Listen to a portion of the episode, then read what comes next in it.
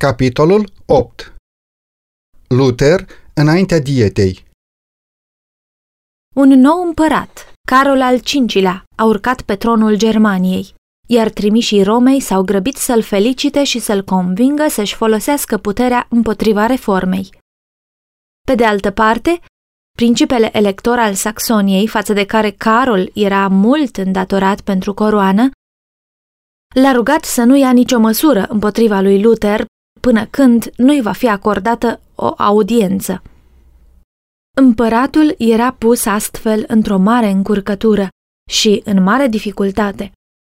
Reprezentanții papei nu se mulțumeau cu nimic altceva decât cu un edict imperial care să-l condamne pe Luther la moarte.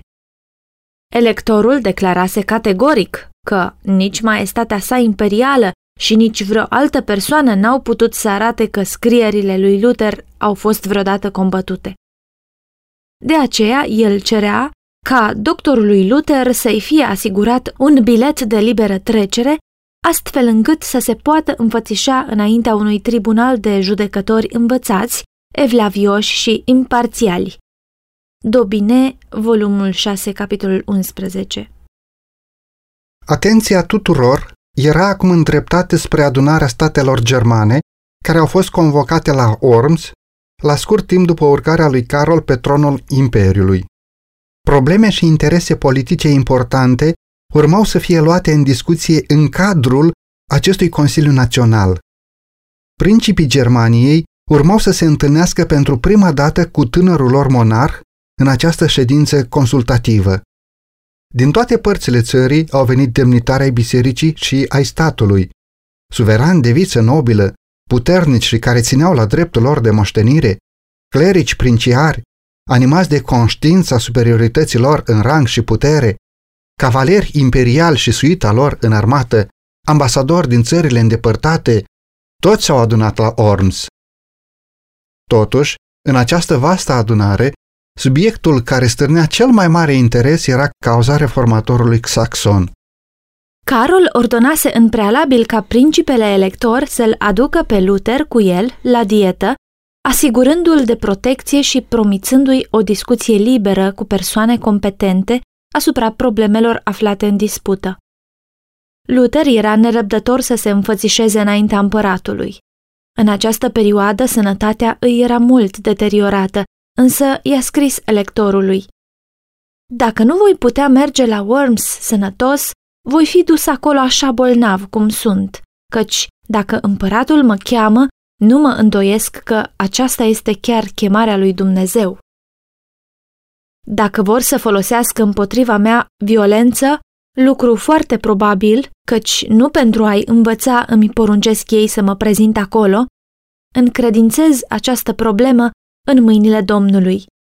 Acela care i-a păstrat pe cei trei tineri în cuptorul aprins încă trăiește și domnește. Chiar dacă nu mă va salva, viața mea este de mică importanță. Numai să nu îngăduim ca Evanghelia să fie expusă batjocurii celor nelegiuiți, ci să ne vărsăm mai bine sângele pentru ea decât să-i lăsăm pe ei să triumfe. Nu depinde de mine să hotărăsc dacă viața sau moartea mea va contribui mai mult la mântuirea lor. Vă puteți aștepta la orice de la mine, în afară de fugă sau de retractare. Să fug nu pot și cu atât mai puțin să retractez. Când a ajuns la Orms, vestea că Luther urma să apară înaintea dietei, s-a produs o agitație generală. Aleander, legatul papal căruia îi fusese încredințat în mod special cazul, s-a alarmat și s-a înfuriat. Era conștient că rezultatul urma să fie dezastros pentru papalitate. Instituirea unei anchete într-un caz în care papa pronunțase deja sentința de condamnare însemna dispreț la adresa autorității suveranului pontif. Mai mult, el se temea că argumentele elocvente și puternice ale acestui om ar putea să îndepărteze pe mulți dintre principii de cauza papei. De aceea, a protestat imediat pe lângă Carol împotriva înfățișării lui Luther la Orms. Cam în același timp, a fost publicată bula de excomunicare a lui Luther, iar aceasta, împreună cu protestele legatului, l-au făcut pe împărat să cedeze. el i-a scris electorului că, dacă nu are de gând să retracteze, Luther ar trebui să rămână la Wittenberg. Nemulțumit de această victorie, Aleander s-a străduit cu toată puterea și viclenia cu care era înzestrat să obțină condamnarea lui Luther. Cu o insistență vrednică de o cauză mai bună, el a supus problema atenției principilor, prelaților și altor membri ai adunării, acuzându-l pe reformator de instigare, rebeliune, lipsă de respect și blasfemie. Dar vehemența și pasiunea manifestate de legat au lăsat să se întrevadă mult prea clar spiritul de care era însuflețit. Era mânat mai mult de ură și răzbunare decât de zel și evlavie. Era constatarea generală. Majoritatea participanților la dietă erau acum mai mult decât oricând înclinați să privească favorabil cauza lui Luther.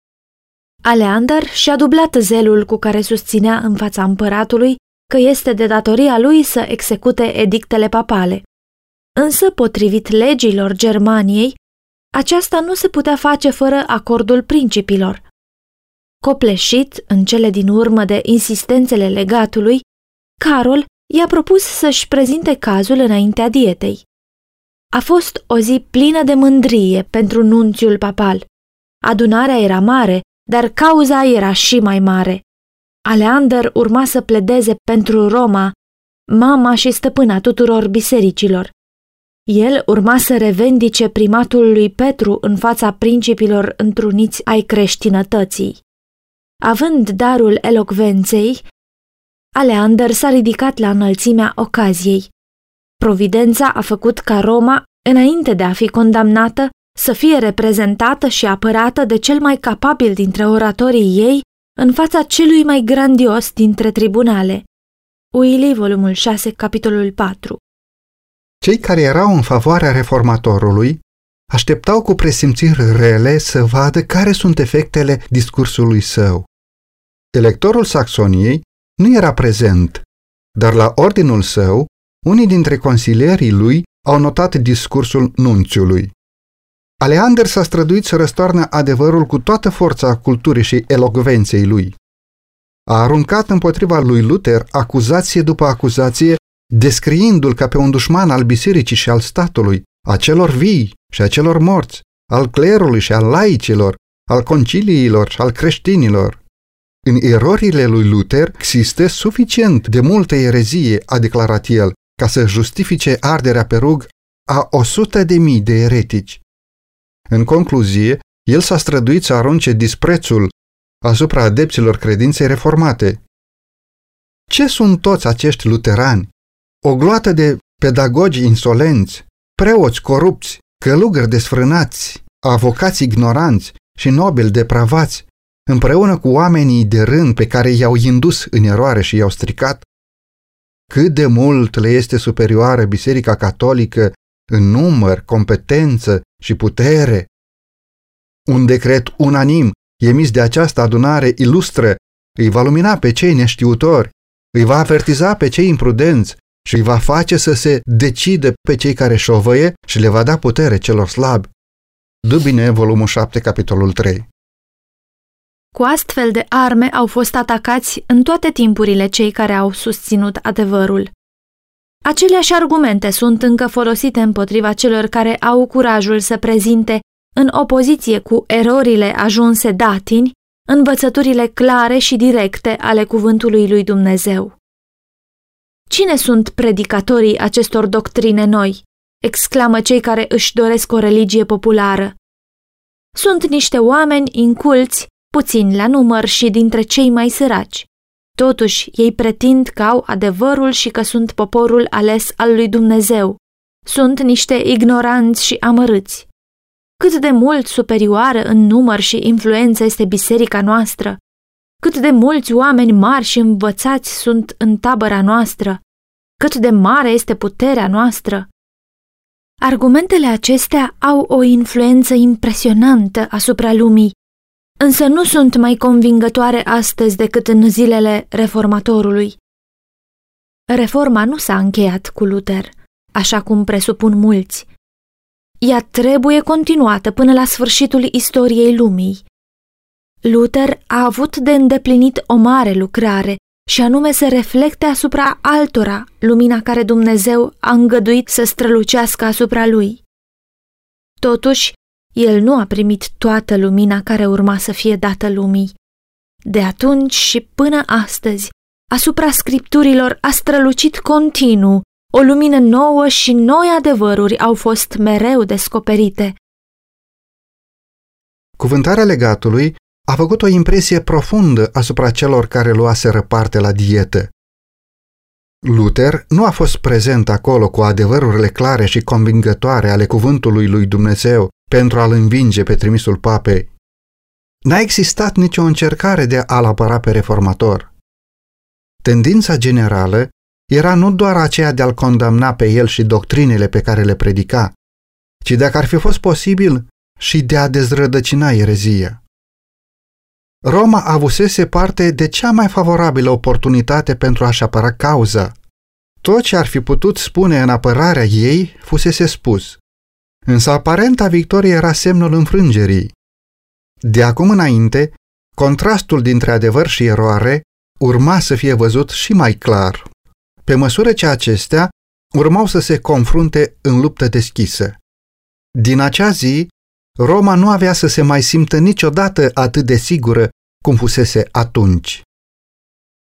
Deși majoritatea membrilor dietei n-ar fi ezitat să-l predea pe Luther răzbunării Romei, mulți dintre ei vedeau și deplângeau depravarea din biserică, dorindu-și ca abuzurile suferite de poporul german ca urmare a corupției și a lăcomiei ierarhiei papale să înceteze.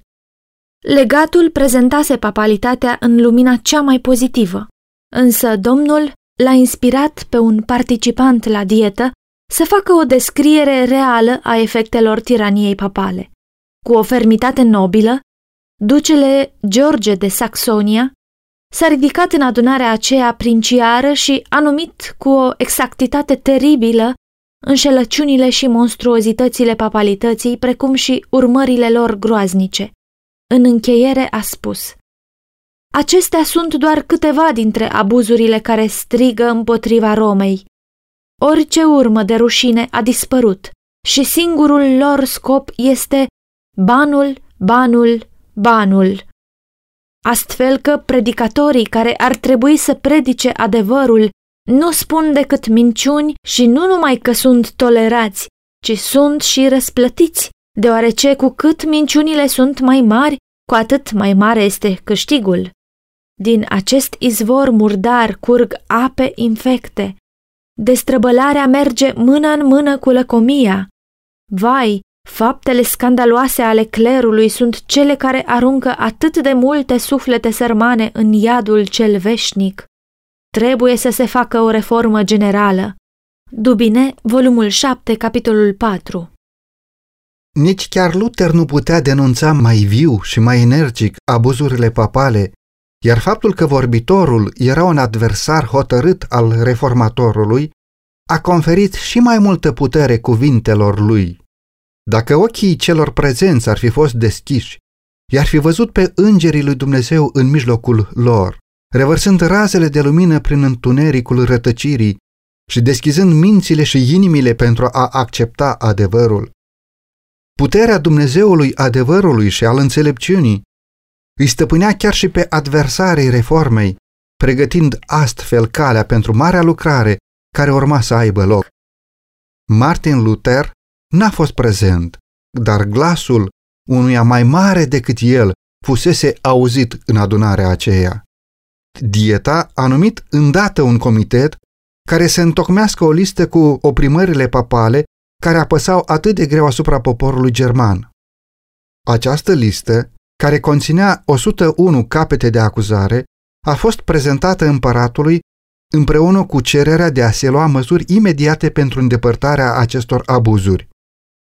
Ce pierdere de suflete de creștini, puneau petiționarii, ce jaf, ce jecmănire, ce scandaluri înconjoară capul spiritual al creștinătății. Este de datoria noastră să împiedicăm ruina și dezonoarea poporului nostru. Din acest motiv, vă rugăm în modul cel mai umil, dar și cel mai serios, să ordonați urgent o reformă generală și să garantați realizarea ei. Membrii Consiliului au cerut acum ca reformatorul să se înfățișeze înaintea lor. În ciuda insistențelor, protestelor și amenințărilor lui Aleander, împăratul a consimțit în cele din urmă, iar Luther a fost somat să apară înaintea dietei. Odată cu somația, i-a fost acordat și un bilet de liberă trecere, garantându-i se înapoierea într-un loc sigur. Acestea au fost duse la Wittenberg de un mesager care a fost împuternicit să-l aducă pe Luther la Worms. Prietenii lui Luther erau înspăimântați și tensionați. Cunoscând prejudecățile și dușmânia care existau împotriva lui, se temeau că nici chiar biletul de liberă trecere nu va fi respectat și l-au rugat să nu-și pună viața în pericol. El le-a răspuns, Trimișii papei nu-și doresc prezența mea la Worms, ci condamnarea și moartea mea, dar nu are importanță să nu vă rugați pentru mine, ci pentru cuvântul lui Dumnezeu. Hristos îmi va da Duhul Său ca să-i înving pe acești preoți ai rătăcirii. Îi voi disprețui cât timp voi trăi și, prin moartea mea, voi triumfa asupra lor. La Worms se depun toate eforturile pentru a mă forța să retractez, dar retractarea mea va fi aceasta. Am afirmat mai înainte că papa este vicarul lui Hristos.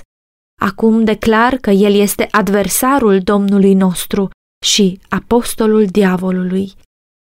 Luther nu urma să facă această călătorie primejdioasă singur.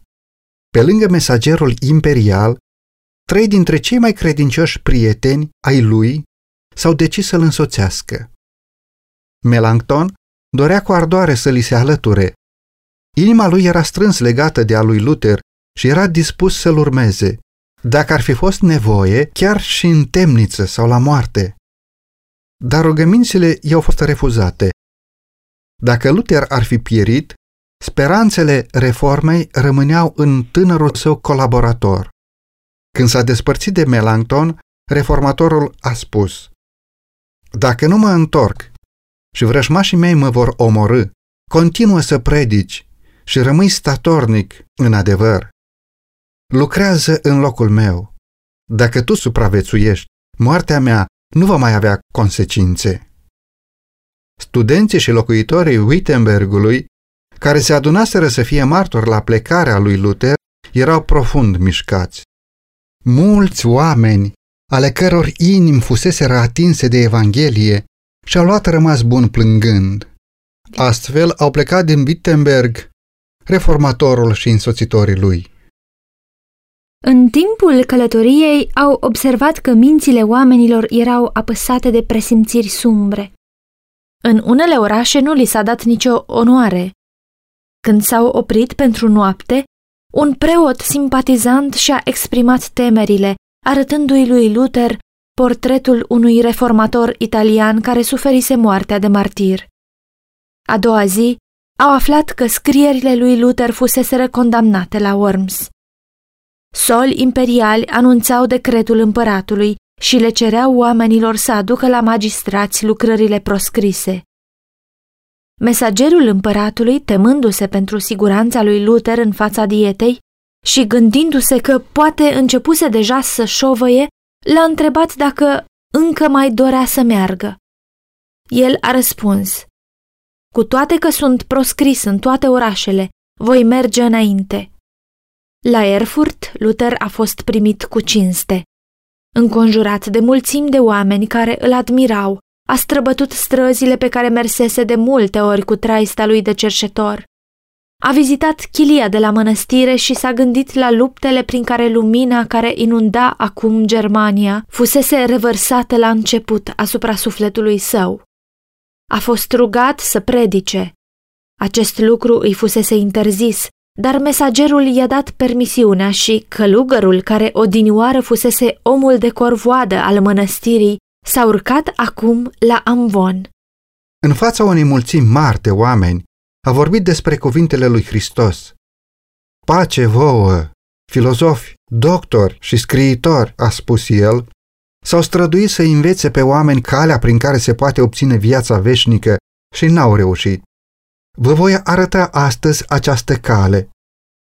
Dumnezeu a ridicat dintre morți un om, Domnul Isus Hristos, care să distrugă moartea, eradicând păcatul și să închidă porțile iadului.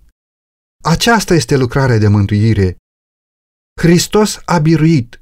Aceasta este vestea plină de bucurie. Suntem mântuiți prin lucrarea sa și nu prin faptele noastre. Domnul nostru Isus Hristos a zis, Pace vouă! Priviți mâinile mele! Cu alte cuvinte, iată omule, eu și numai eu, ți-am îndepărtat păcatul și te-am răscumpărat, iar acum ai pace, zice Domnul. El a continuat, arătând că adevărată credință se va da pe față printr-o viață sfântă. Deoarece Dumnezeu ne-a mântuit, să ne punem în rânduială faptele, astfel încât să poată fi acceptate pentru El. Ești bogat? Bunurile tale să slujească nevoilor săracului. Ești sărac? Slujba ta să fie acceptată de cel bogat. Dacă truda ta îți folosește numai ție însuți, atunci serviciul pe care îl pretinzi că îl faci pentru Dumnezeu este o minciună. Oamenii ascultau ca fermecați. Pâinea vieții era frântă pentru aceste suflete flămânde. Hristos era înălțat înaintea lor și pus mai presus de papi, legați, împărați și regi. Luther nu a făcut nicio aluzie la situația periculoasă în care se afla. Nu a căutat să îndrepte gândurile și compasiunea oamenilor asupra sa. Contemplându-l pe Hristos, s-a pierdut din vedere pe sine. Se ascunsese în spatele omului de pe calvar, căutând să-l prezinte numai pe Isus ca răscumpărător al păcătoșilor. Pe măsură ce călătoria continua, reformatorul era privit peste tot cu un mare interes. Mulțimi dornice se îngrămădeau în jurul lui și voci prietenoase îl avertizau cu privire la scopul reprezentanților papei. Te vor arde, spuneau unii, și îți vor preface trupul în cenușă, așa cum au făcut cu Jan Hus. Luther răspundea, Chiar dacă pe tot drumul de la Worms la Wittenberg ar aprinde un foc ale cărui flăcări să ajungă până la cer, aș trece prin el în numele Domnului. Mă voi prezenta înaintea lor, voi intra în gura monstrului și îi voi sfărâma dinții, mărturisindu-l pe Domnul Isus Hristos. Vestea apropierii lui a produs o mare agitație la Worms.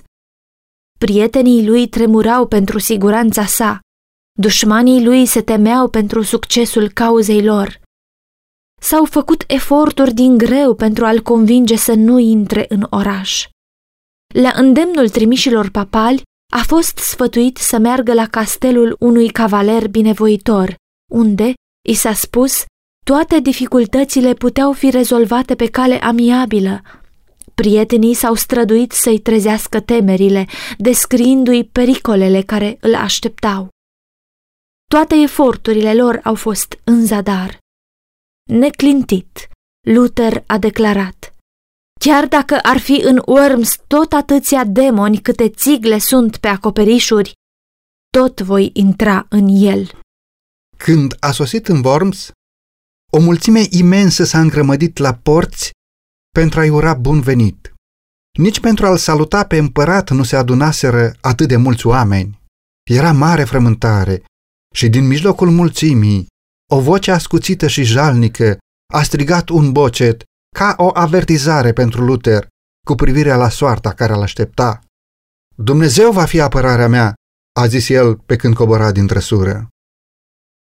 Reprezentanții papalității nu crezuseră că Luther chiar va îndrăzni să apară la Worms, iar sosirea lui i-a umplut de consternare. Împăratul și-a convocat imediat consilierii pentru a se sfătui cum trebuie să procedeze. Unul dintre episcopi un catolic rigid, a declarat Ne-am consultat suficient în această problemă. Maestatea voastră imperială să scape imediat de acest om.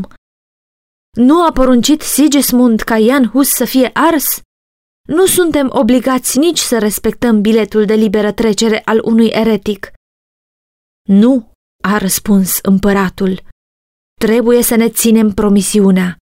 De aceea s-a luat hotărârea ca reformatorul să fie ascultat. Tot orașul era dornic să-l vadă pe acest om deosebit și o mulțime de vizitatori i-au umplut curând locuința. Luther nu-și revenise din recenta lui boală. Era obosit după călătoria ce durase două săptămâni. Trebuia să se pregătească pentru a face față evenimentelor importante din ziua următoare și avea nevoie de liniște și de odihnă. Însă dorința oamenilor de a-l vedea era atât de mare, încât abia se odihnise câteva ore, când nobili, cavaleri, preoți și locuitorii din Orms s-au adunat în jurul lui dornici să-l audă. Printre aceștia erau mulți dintre nobilii care ceruseră cu atâta îndrăzneală împăratului o reformare a abuzurilor ecleziastice și care, spunea Luther, au fost toți eliberați prin Evanghelia mea. Toți au venit să-l vadă pe călugărul neînfricat. El a primit cu calm, de neclintit, răspunzându-le tuturor cu demnitate și înțelepciune.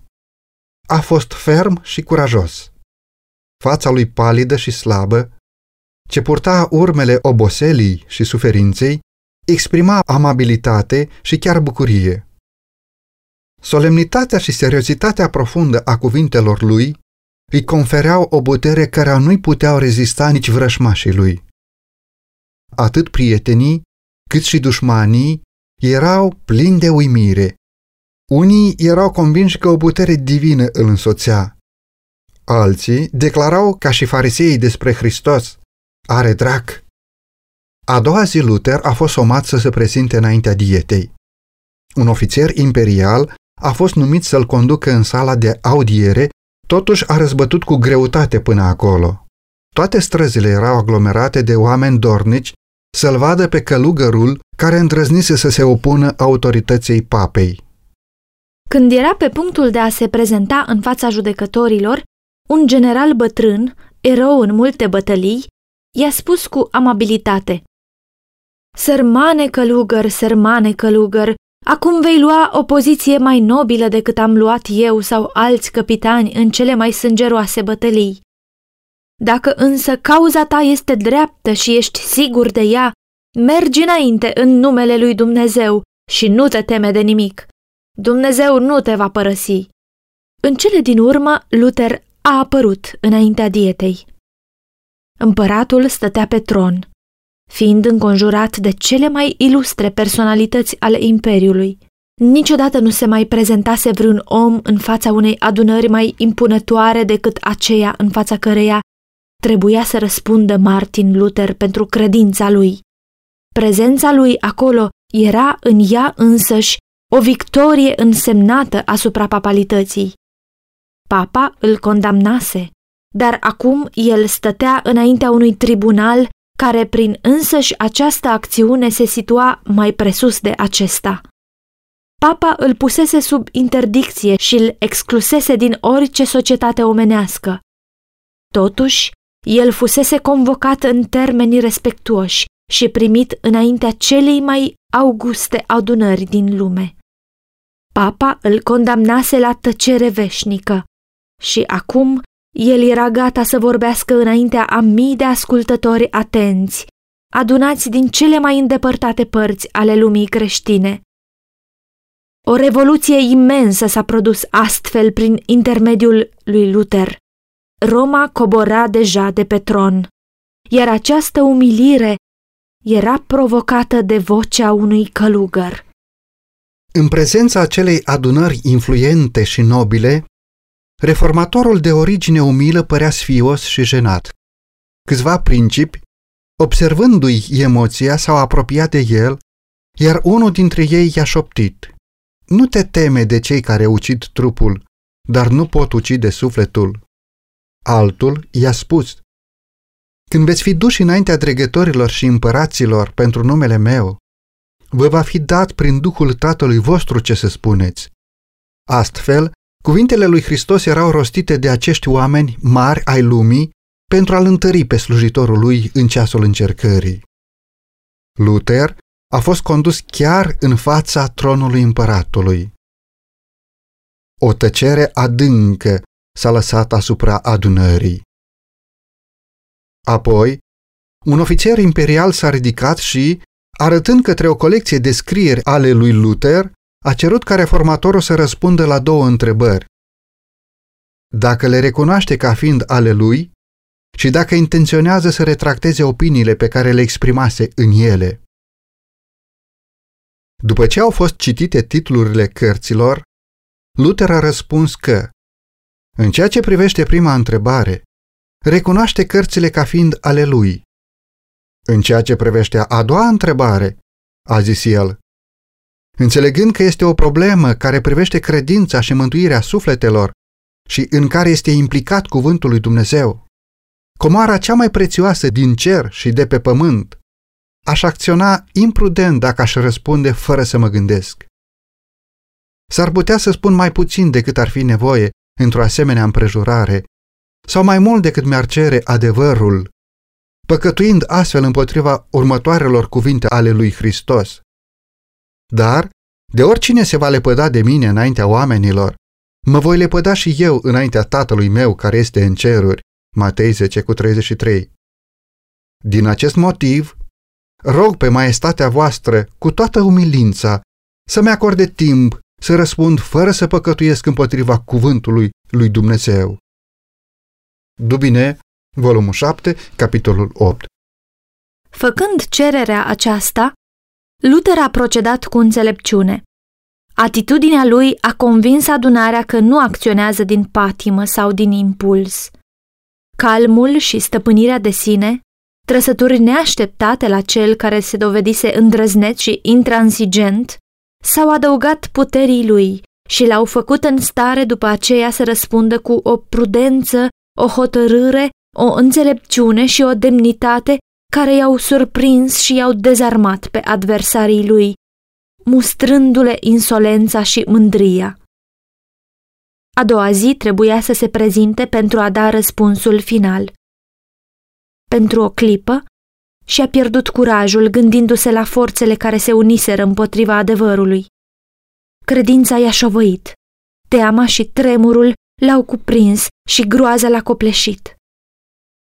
Pericolele se înmulțeau în fața lui, dușmanii păreau să triumfe și puterile întunericului să învingă. Norii se adunau în jurul lui și păreau că îl despart de Dumnezeu. Tângea după asigurarea că Domnul oștirilor va fi cu el. În chinul său sufletesc s-a aruncat cu fața la pământ și a scos acele strigăte sfâșietoare pe care nimeni nu le poate înțelege pe deplin decât Dumnezeu. O, Dumnezeule atotputernic și veșnic, se ruga el, cât de teribilă este lumea aceasta! Iată, își deschide gura să mă înghită și eu am atât de puțină încredere în tine. Dacă ar trebui să-mi pun încrederea numai în puterea lumii acesteia, totul s-a sfârșit. Ultimul meu ceas a sosit. Condamnarea mea a fost pronunțată. O, Dumnezeule, ajută-mă împotriva întregii înțelepciuni ai lumii. Doar tu poți face aceasta, căci aceasta nu este lucrarea mea, ci a ta.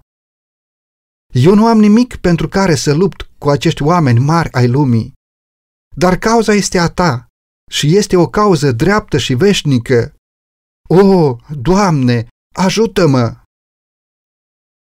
Dumnezeule credincios și neschimbător, nu-mi pun încrederea în niciun om. Tot ceea ce este omenesc este nesigur. Tot ce vine de la om dă greș. Tu m-ai ales pentru această lucrare, stai lângă mine, pentru numele prea iubitului tău, Fiu Iisus Hristos, care este apărarea, scutul și turnul meu cel tare. Dumnezeu, în providența sa înțeleaptă, i-a îngăduit lui Luther să-și dea seama de pericol, astfel încât să nu se încreadă în puterea proprie și să nu se avânte cu îngânfare spre pericol. Totuși, nu teama de suferință și spaima de tortură sau de moarte care păreau iminente îl copleșeau de groază. ajunsese într-o criză pe care nu se simțea capabil să o înfrunte.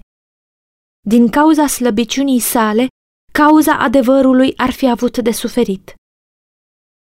Luther nu s-a luptat cu Dumnezeu pentru propria siguranță, ci pentru triumful Evangheliei.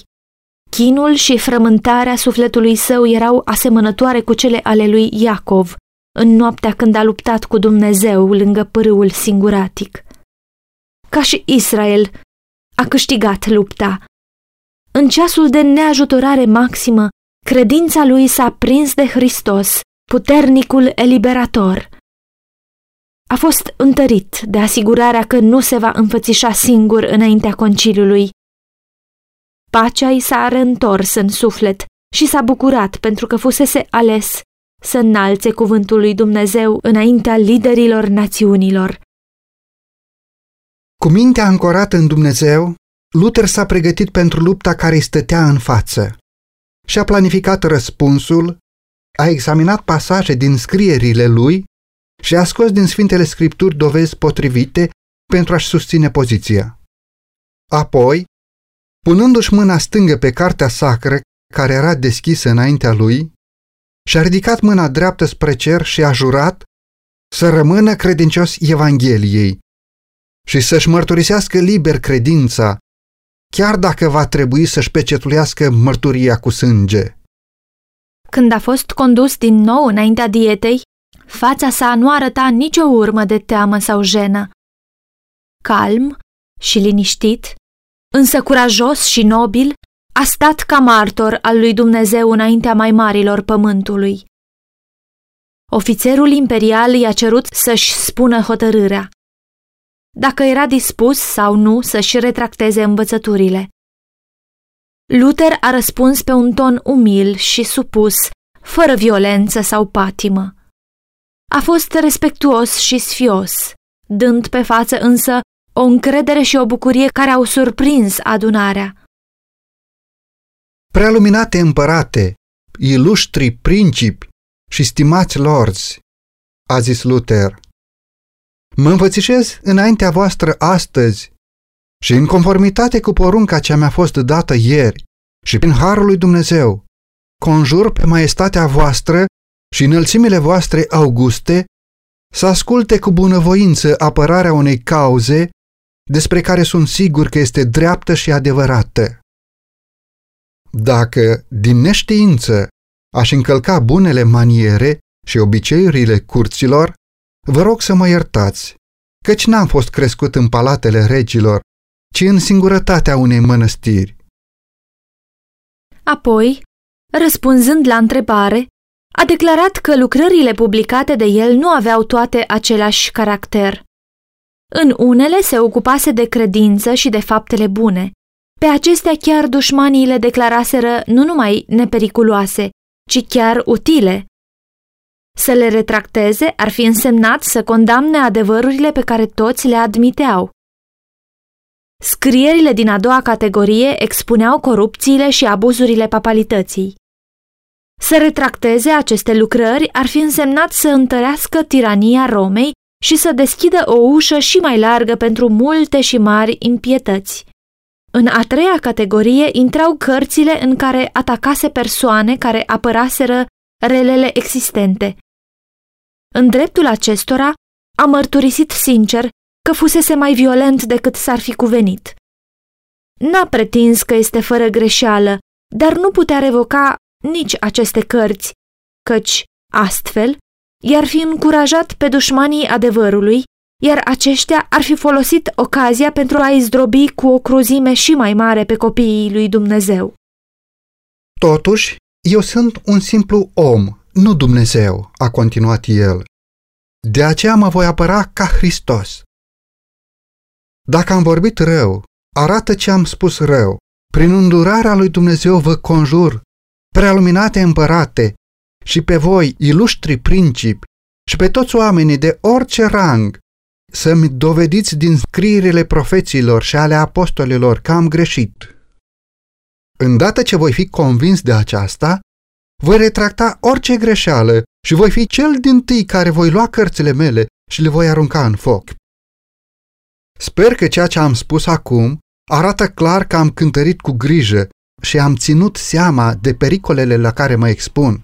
Dar, departe de a fi descurajat, mă bucur să văd că Evanghelia este și astăzi, ca și în vechime, o cauză de tulburare și de discordie. Acesta este caracterul, acesta este destinul cuvântului lui Dumnezeu. N-am venit să aduc pacea pe pământ, ci sabia, a spus Isus Hristos. Dumnezeu este minunat și înfricoșat în sfaturile sale.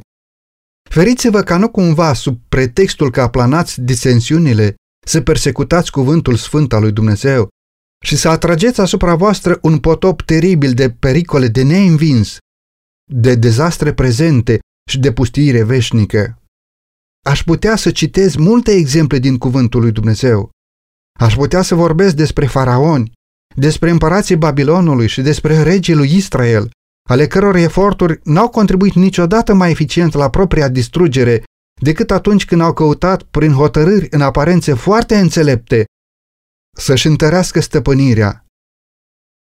Dumnezeu mută munții și ei nu știu. Luther vorbise în germană. I s-a cerut apoi să repete aceleași cuvinte în latină. Deși epuizat de efortul anterior, s-a conformat și a repetat discursul cu aceeași claritate și energie ca și prima dată. Providența lui Dumnezeu era la cârma lucrurilor. Mințile multora dintre principi erau atât de orbite de rătăcire și superstiție, încât atunci când Luther s-a adresat prima dată, n-au văzut forța raționamentului lui, dar când a repetat, au înțeles în mod clar argumentele prezentate.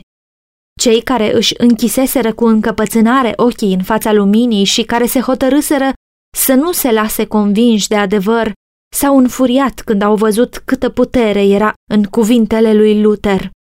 Când a terminat de vorbit, purtătorul de cuvânt al dietei a spus mânios. N-ai răspuns la întrebarea care ți-a fost pusă. Ți se cere să dai un răspuns clar și precis. Retractezi sau nu? Reformatorul a răspuns. Pentru că maestatea voastră prea luminată și altețele voastre îmi cereți un răspuns clar, simplu și precis, vi-l voi da și este acesta. Nu pot să-mi supun credința nici papei, nici conciliilor, deoarece este limpede ca lumina zilei că au greșit deseori și s-au contrazis unii pe alții. De aceea, dacă nu mă vor convinge cu mărturia Scripturii, prin cel mai clar raționament sau cu ajutorul pasajelor pe care le-am citat, și dacă nu vor reuși să-mi constrângă conștiința prin intermediul cuvântului lui Dumnezeu, nu pot și nu voi retracta, căci este periculos pentru un creștin să vorbească împotriva conștiinței lui. Aici stau, nu pot face altfel, așa să-mi ajute Dumnezeu. Amin. Astfel, acest bărbat a rămas ferm pe temelia sigură a cuvântului lui Dumnezeu. Lumina cerului i-a luminat fața.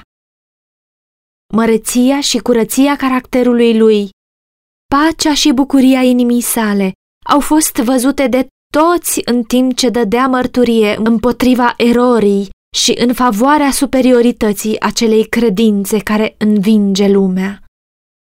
Întreaga adunare a rămas câtva timp mută de uimire.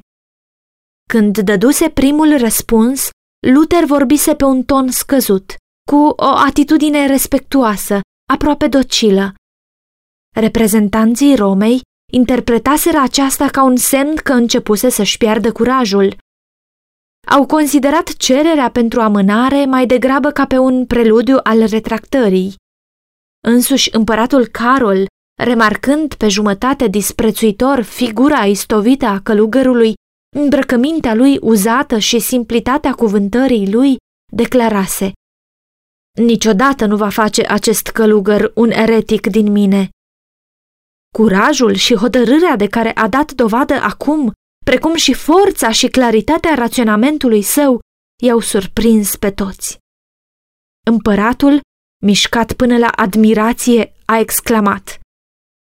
Acest călugăr vorbește cu o inimă neînfricată și cu un curaj neclintit. Mulți dintre principii germani priveau cu mândrie și cu bucurie la acest reprezentant al națiunii lor. Partizanii Romei fuseseră înfrânți. Cauza lor apăruse în lumina cea mai defavorabilă. Ei căutau să-și mențină puterea nu apelând la scripturi, ci recurgând la amenințări, argumentul infailibil al Romei. Purtătorul de cuvânt al dietii i-a zis, Dacă nu retractezi, împăratul și statele din imperiu se vor sfătui ce măsură să ia împotriva unui eretic incorrigibil ca tine. Prietenul lui Luther, care ascultase cu mare bucurie nobila sa apărare, a tremurat la auzul acestor cuvinte, dar reformatorul a răspuns calm. Dumnezeu să-mi ajute, dar eu nu pot să retractez nimic. I s-a ordonat să se retragă din dietă, în timp ce principii urmau să se consfătuiască. Se simțea că venise o mare criză. Refuzul ferm al lui Luther de a se supune putea afecta istoria bisericii pentru secole întregi. S-a hotărât să-i se mai dea o ocazie de a retracta. A fost adus pentru ultima dată în sală. A fost întrebat din nou dacă va renunța la învățăturile lui. Nu am alt răspuns de dat, a spus el, decât acela pe care l-am dat deja. Era evident că nu putea fi convins să se supună ordinului Romei nici prin promisiuni, nici prin amenințări. Conducătorii romano-catolici erau negri de supărare că puterea lor, care îi făcuse pe regi și pe nobili să tremure, era disprețuită de un biet călugăr și doreau să-l facă să le simtă mânia, torturându-l până la moarte. Însă Luther, înțelegând pericolul, le vorbise tuturor cu demnitate și cu mult calm creștin. În cuvintele sale nu existase mândrie, nici patimă sau minciuni. El se pierduse din vedere pe sine și pe oamenii mari care îl înconjurau și simțise doar că se afla în prezența unuia infinit superior papilor, prelaților, regilor și împăraților. Hristos vorbise prin mărturia lui Luther cu o putere și o măreție care pentru moment le-a inspirat atât prietenilor cât și dușmanilor teamă și uimire. Duhul lui Dumnezeu fusese prezent în acel conciliu, influențând inimile conducătorilor imperiului. Câțiva dintre principi au recunoscut cu îndrăzneală dreptatea cauzei lui Luther. Mulți s-au convins de partea cui e adevărul, dar la unii aceste impresii n-au durat. Mai era o altă categorie de principi care nu și-au exprimat imediat convingerile, dar care, cercetând personal scripturile, au devenit mai târziu susținători neînfricați ai reformei. Electorul Frederic așteptase cu nerăbdare înfățișarea lui Luther înaintea dietei și i-a ascultat discursul cu mari emoții. A privit cu bucurie și mândrie curajul, fermitatea și stăpânirea de sine a doctorului și s-a hotărât să-l apere și mai hotărât. A observat contrastul dintre părțile aflate în conflict și a văzut că înțelepciunea papilor, a regilor și a prelaților fusese anulată de puterea adevărului. Papalitatea suferise o înfrângere care urma să fie resimțită în toate țările și în toate secolele. Când și-a dat seama de efectul pe care l-au avut vorbele lui Luther, legatul papal s-a temut pentru siguranța puterii papale ca niciodată mai înainte și s-a hotărât să facă uz de toate mijloacele de care dispunea pentru a-l înfrânge pe reformator. Cu toată elocvența și abilitatea diplomatică prin care se distingea, i-a prezentat tânărului împărat nesăbuința și primejdea de a sacrifica, pentru cauza unui călugăr neînsemnat, prietenia și sprijinul puternicului scaun al Romei. Cuvintele lui n-au rămas fără efect. A doua zi, împăratul Carol a luat măsuri ca în fața dietei să se citească un mesaj prin care își anunța hotărârea de a urma tradiția predecesorilor lui, de a menține și a proteja religia catolică. întrucât Luther refuzase să renunțe la rătăcirile lui, contra lui și a ereziilor pe care le predica trebuiau luate cele mai aspre măsuri. Un singur călugăr, indus în eroare de propria nebunie, s-a ridicat împotriva credinței creștinătății. Pentru a pune capăt acestei impietăți, îmi voi sacrifica regatele, comorele, prietenii, trupul, sângele, sufletul și chiar viața. Îl voi destitui pe călugărul Augustin Luther, interzicându-i să mai provoace dezordine printre oameni, și apoi îl voi pedepsi pe el și pe adepții lui, ca pe niște eretici încăpăținați cu excomunicarea, cu interdicția și cu toate mijloacele menite să-i distrugă. Apelez la membrii statelor să se comporte ca niște creștini credincioși. Împăratul a declarat totuși că biletul de liberă trecere a lui Luther trebuie respectat și că, înainte de a-i se intenta procesul, trebuie să-i se permite să ajungă acasă în siguranță. Membrii dietei susțineau acum două păreri contradictorii. Emisarii și reprezentanții papei au cerut din nou ca biletul de liberă trecere al reformatorului să nu fie respectat. Rinul, au spus ei, trebuie să primească cenușa lui, așa cum a primit-o și pe a lui Jan Hus acum un secol.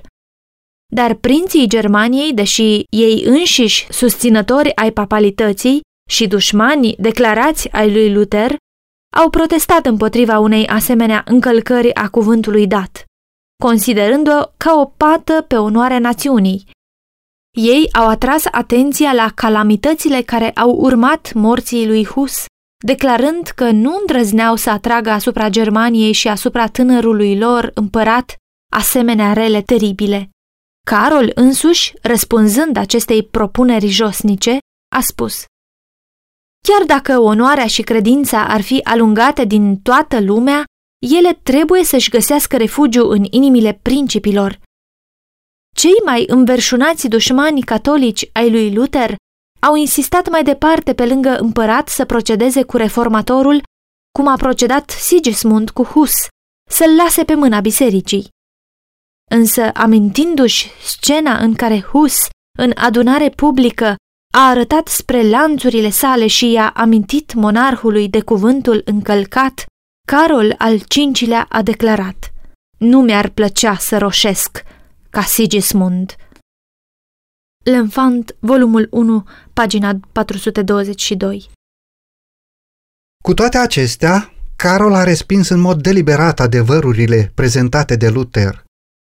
Sunt ferm decis să urmez exemplul înaintașilor mei, scria monarhul. Se hotărâse să nu se abată de la datină, nici chiar pentru a merge pe calea adevărului și a neprihănirii, pentru că părinții lui susținuseră papalitatea și el avea să facă la fel oricât de crudă și coruptă era ea. Luând această poziție, el a refuzat să primească o lumină mai mare decât aceea pe care o primiseră părinții săi, sau să îndeplinească vreo datorie pe care ei nu o îndepliniseră. Sunt mulți în zilele noastre care se țin strâns de obiceiurile și tradițiile părinților lor. Când Dumnezeu le trimite o lumină mai mare, ei refuză să o accepte, deoarece, nefiind dată părinților lor, aceștia nu au primit-o. Însă noi nu suntem la nivelul la care erau părinții noștri. Ca urmare, datoriile și răspunderile noastre nu sunt aceleași cu ale lor. Nu vom primi aprobarea lui Dumnezeu dacă privim la exemplul părinților noștri pentru a înțelege care ne este datoria, în loc să cercetăm personal cuvântul adevărului. Răspunderea noastră este mai mare decât a înaintașilor noștri.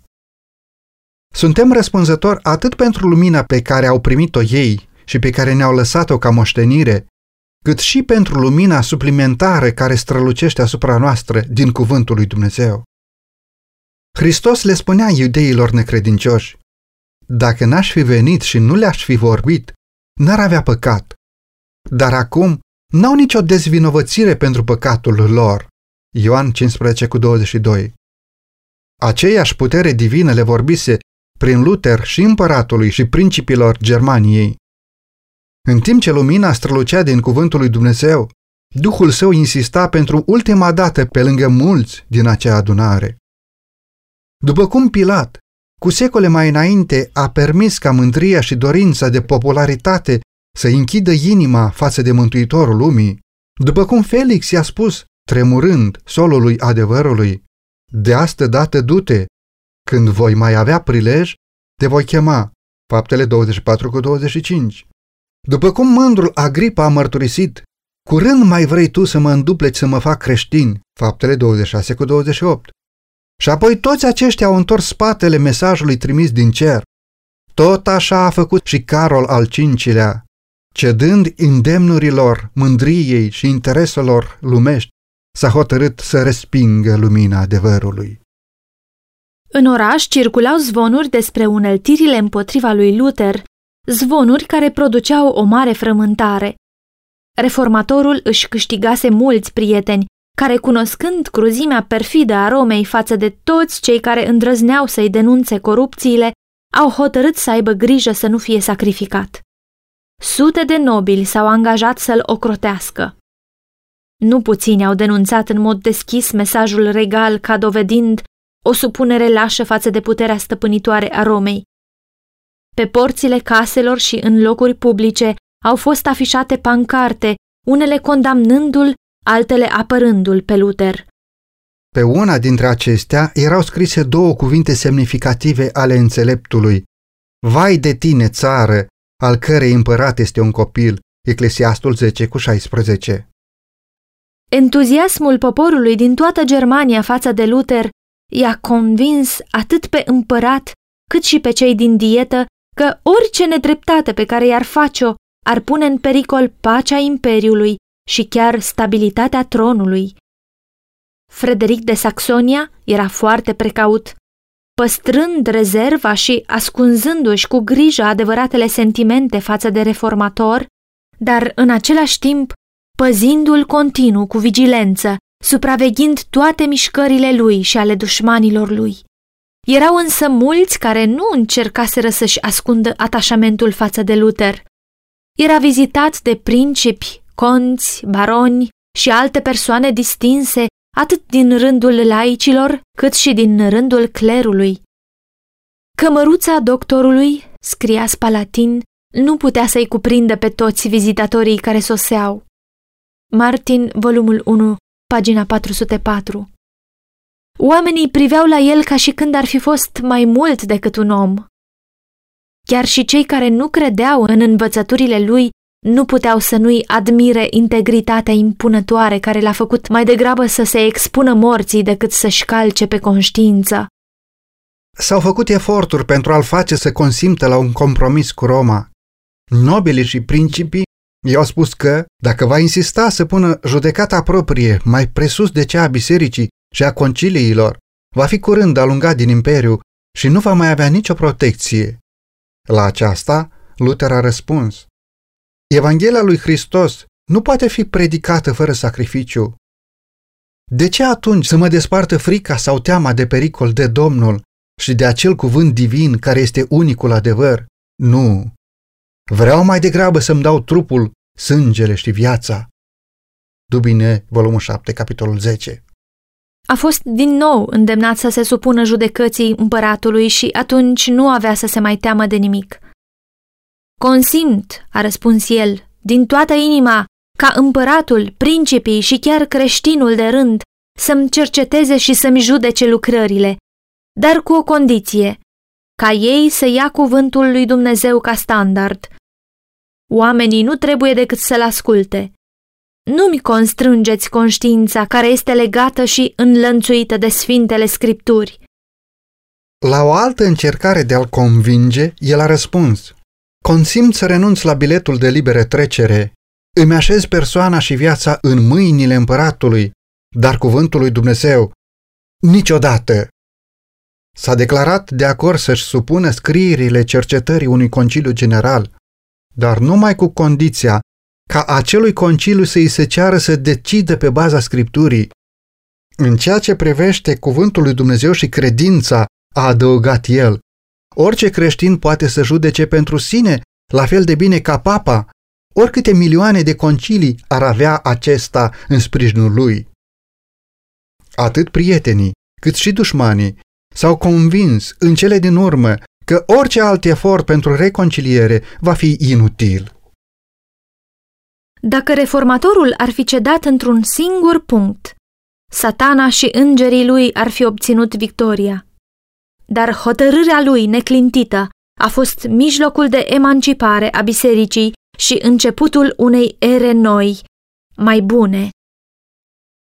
Influența acestui singur bărbat, care a îndrăznit să gândească și să acționeze personal în probleme religioase, avea să-și lase amprenta asupra bisericii și a lumii, nu numai din timpul său, ci din toate generațiile următoare.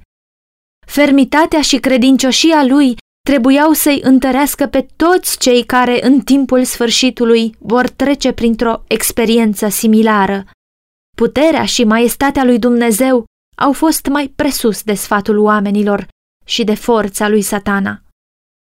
Curând, lui Luther i s-a poruncit prin autoritatea împăratului să se întoarcă acasă, dar era conștient că această înștiințare avea să fie repede urmată de condamnarea lui.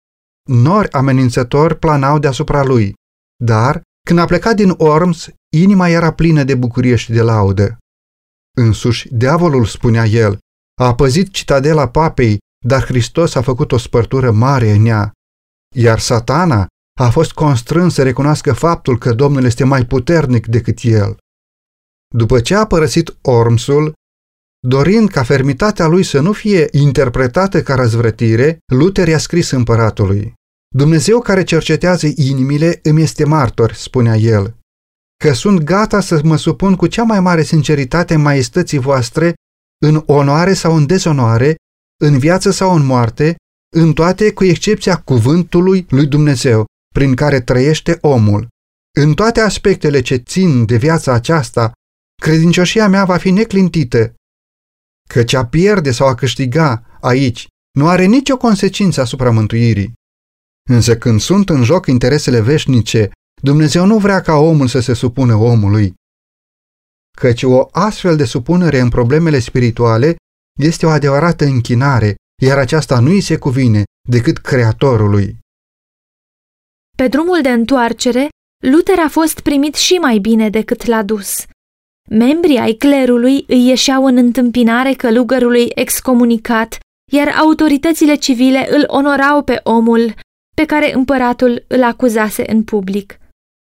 A fost invitat să predice și, în ciuda interdicției imperiale, s-a urcat iarăși la Amvon. Niciodată nu mi-am luat angajamentul că voi pune lacăt peste cuvântul lui Dumnezeu, a zis el, și nici nu o voi face. Martin, volumul 1, pagina 420 Nu trecuse mult timp de la plecarea sa din Worms, când reprezentanții papei l-au convins pe împărat să emită un edict împotriva lui. În acest decret, Luther era denunțat ca fiind însuși satana în chip de om și îmbrăcat în sutană de călugăr. S-a dat ordin ca, de îndată ce va expira biletul de liberă trecere, să se ia măsuri pentru a-i opri lucrarea. Le-a fost interzis tuturor să-l găzduiască, să-i dea de mâncat sau de băut, să-l ajute sau să-l încurajeze prin cuvinte sau prin fapte, în public sau în particular. Trebuia să fie prins oriunde s-ar fi aflat și predat autorităților.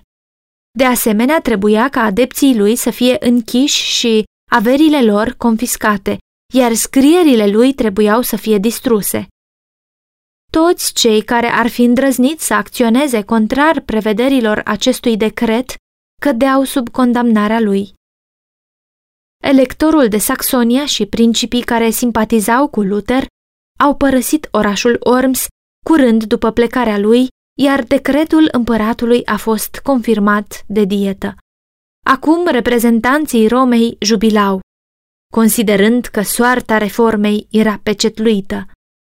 Însă Dumnezeu pregătise o cale de scăpare pentru slujitorul lui în acest ceas de pericol. Un ochi vigilent urmărise mișcările lui Luther și o inimă nobilă și cinstită se hotărâse să-l scape.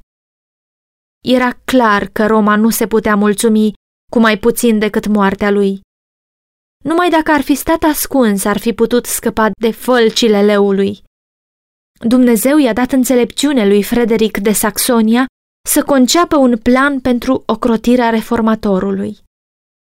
Cu concursul unor prieteni devotați, planul electorului a fost adus la îndeplinire și Luther a fost, practic, ascuns atât de prieteni cât și de dușmani. Pe drumul de întoarcere, a fost prins, despărțit de însoțitorii săi și dus în grabă prin pădure la castelul din Wartburg, o cetățuie izolată în munți. Atât răpirea cât și ascunderea lui au fost atât de învăluite în mister, încât mult timp nici măcar Frederic n-a știut unde fusese ascuns. Această neștiință nu a fost la întâmplare. Cât timp nu știa unde se află Luther, electorul nu putea dezvălui nimic. Era mulțumit că reformatorul se afla în siguranță și aceasta îi era de ajuns. A trecut primăvara, vara și toamna și a venit iarna, iar Luther a rămas tot prizonier. Aleander și partizanii săi tresăltau de bucurie pe măsură ce lumina Evangheliei părea să se stingă. Însă, în loc să se întâmple acest lucru, reformatorul își umplea candela din rezervorul adevărului, lumina lui urmând să strălucească și mai puternic. În siguranța prietenoasă a Wartburgului, Luther s-a bucurat pentru un timp că scăpase de focul și tumultul bătăliei. Însă, după ceva timp, nu s-a mai mulțumit să stea doar în liniște și odihnă. Obișnuit cu o viață activă și cu luptă aprigă, nu suporta să fie inactiv. În acele zile de singurătate, i-a revenit în minte starea bisericii și atunci a strigat cu disperare, Vai, nu există nimeni în această zi din urmă a mâniei sale care să stea ca un zid înaintea Domnului și să-l avertizeze pe Israel. Gândurile i s-au îndreptat din nou către sine și se temea să nu fie acuzat de lașitate pentru că se retrăsese din luptă. Apoi și-a reproșat indolența și îngăduința de sine. În același timp, însă, făcea zilnic mai mult decât părea posibil să facă un om. Pana sa n-a trândăvit niciodată. Deși se măguleau cu gândul că Luther fusese adus la tăcere, dușmanii lui erau uimiți și tulburați de dovada palpabilă că el era încă activ. O mulțime de broșuri purtându-i semnătura circulau prin toată Germania. El a adus de asemenea cel mai important serviciu concetățenilor lui, traducând Noul Testament în limba germană. Din Patmosul lui stâncos, a continuat timp de aproape un an să proclame Evanghelia și să mustre păcatele și erorile din zilele sale. Dar Dumnezeu nu l-a retras pe slujitorul său de pe scena vieții publice doar pentru a-l feri de mânia dușmanilor lui sau pentru a-i asigura un timp de liniște în vederea acestor lucrări importante. Trebuia să obțină rezultate mult mai valoroase decât acestea. În singurătatea și obscuritatea adăpostului lui din munți, Luther a fost îndepărtat de orice sprijin omenesc și separat de lauda lumii.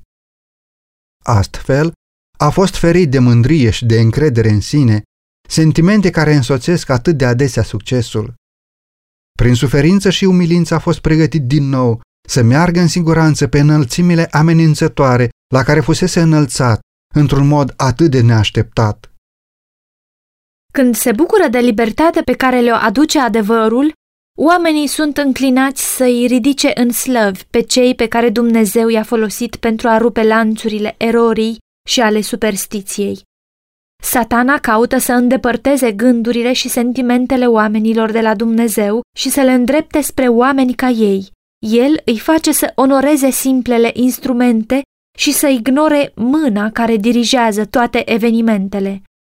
Prea adesea, liderii religioși care sunt lăudați și respectați în modul acesta pierd din vedere dependența lor de Dumnezeu și încep să se încreadă în ei înșiși. Ca urmare, caută să controleze mințile și conștiințele oamenilor dispuși să privească la ei pentru călăuzire, în loc să privească la cuvântul lui Dumnezeu. Lucrarea de reformare adeseori întârzie din cauza acestui spirit în care se complac adepții ei. Dumnezeu a vrut să apere cauza reformei de acest pericol. El dorea ca această lucrare să primească amprenta lui și nu a omului. Ochii oamenilor fuseseră ațintiți asupra lui Luther ca exponent al adevărului. Acum, el a fost îndepărtat pentru ca toți ochii să se îndrepte spre autorul veșnic al adevărului.